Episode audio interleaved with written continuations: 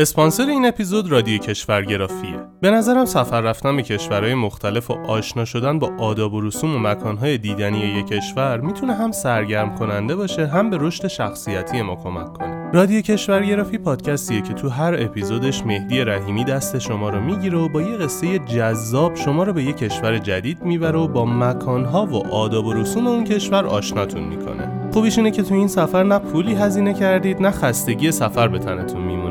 رادیو کشورگرافی رو میتونید تو همه اپلیکیشن‌های پادگیر پیدا کنید و از مسافرت رفتن به کشورهای مختلف لذت ببرید.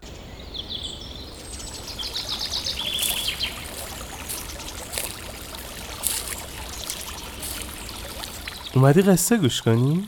باشه. یکی بود، یکی نبود.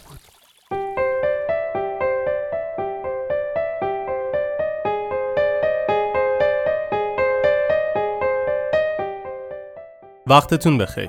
من آرش کاویانی هستم و صدای منو از پادکست شیوانا میشنوید. شیوانا یکی از پادکست هایی هستش که ما تو تیم پادکست راوی تولیدش میکنیم. توی هر اپیزود پادکست شیوانا من یک قصه از شیوانا رو براتون میخونم. پیشنهاد میدم پادکست دیگه ما به اسم راوی رو دنبال کنید و گوش بدید. توش قصه آدمایی رو تعریف میکنم که یه چالشی قصه شون شنیدنی تر کرده. مطمئنم خوشتون میاد.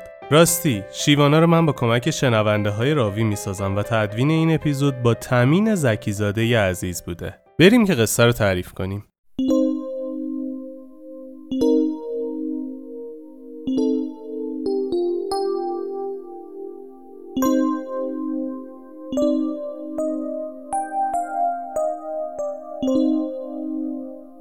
وقتی اول و دوم فرقی نمی کند. شیوانا در بازار دهکده راه میرفت. متوجه شد یکی از شاگردانش که اتفاقاً فردی مؤدب بود با یکی از جوانان شرور دهکده در حال بحث و گفتگو با صدای بلند است. مردم هم دور آنها جمع شده بودند و به دعوای لفظی آن دو گوش می‌کردند. وقتی کار بحث و مجادله بالا گرفت، جوان شرور کلام زشتی بر زبان راند و شروع به گفتن الفاظ نامناسب کرد.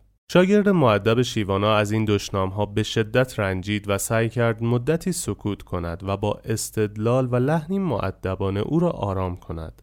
اما جوان شرور که از قدرت آسیب زنی کلام خود آگاه شده بود، بی‌ادبی و گستاخی خود را اضافه کرد. در این هنگام شاگرد مؤدب شیوانا از کوره در رفت و با عصبانیت بر سر آن جوان شرور فریاد زد و کلام زشتی بر زبان آورد و گفت: فکر میکنی من نمیتوانم این کلمات نامناسب را به کار ببرم؟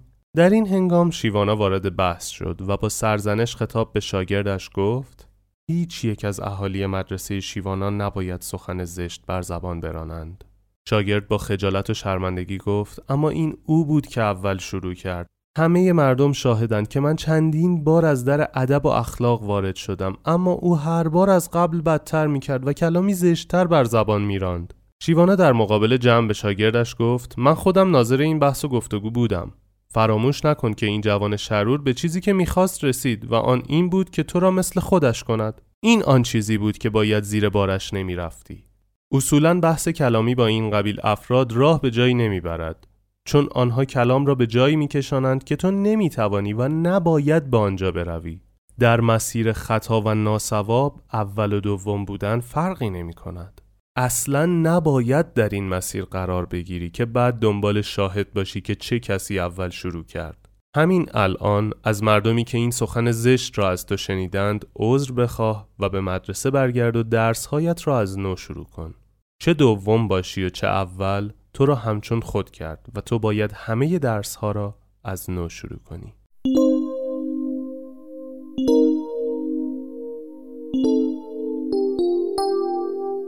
اگه راوی رو گوش داده باشید میدونید که آخرش یه سری قول و قرار میذاریم. تو شیوانا یه مقدار داستان فرق میکنه. اینجا از شما میخوایم که برامون کامنت کنید که این قصه چه خاطره ای رو براتون زنده کرد یا شما رو یاد چه شرایطی انداخت و چه درسی ازش گرفتید و در نهایت چه قراری با خودتون گذاشتید. مثل پادکست راوی آخر قصه اینجاست، اما قصه آخرم این نیست. آخر قصم اما قصه آخرم این نیست.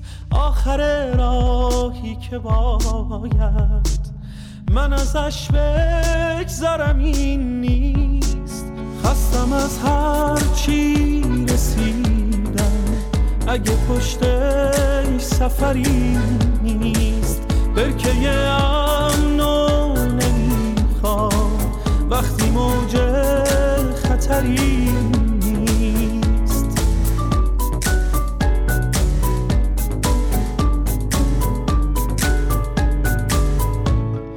آرزوهامو برای خاطراتم دوره کردم، کجای خاطره باید پی آرزوم بگردم. خستم از هر چی رسیدم، اگه پشتش سفری نیست. برکه